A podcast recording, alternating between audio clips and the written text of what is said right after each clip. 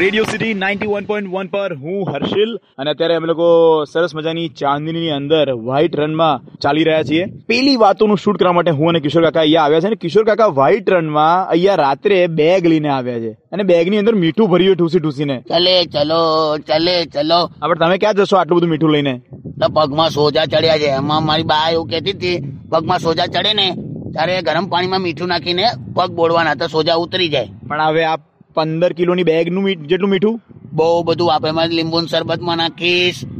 પછી મેં આ કરું આ ટેન્ટ કરું ને હા. એની આજુબાજુ બધે મીઠું નાખી દઈશ કેમ તમે જીવડા ના આવે અરે ટેન્ટમાં અમે જીવડા નથી આવતા યાર તો ત- હું વાપરીશું બીજી રીતે વાપરીશું કદાચ મીઠાનો ઉપયોગ અ, એ રીતે કરીશ કે અ,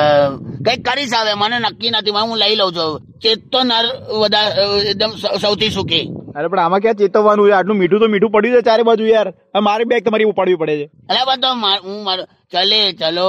ચલે ચલો સારું ચલો એટલે યાર કોઈ માણસ પંદર કિલોની બેગ લઈને આવે એક તો બે દિવસ માટે અને અંદર મીઠું ભરે આટલું બધું ઠૂસી ઠૂસીને આમળાથી સાંભળા આમળા હાથ- આ ઓકે આમળા હાથ છે ભાઈ કિશોર કાકા આ મીઠાનું રેડિયો સિટી પર હું હર્ષિલ થોડીક જ વારમાં પાછો સ્ટે ટ્યુન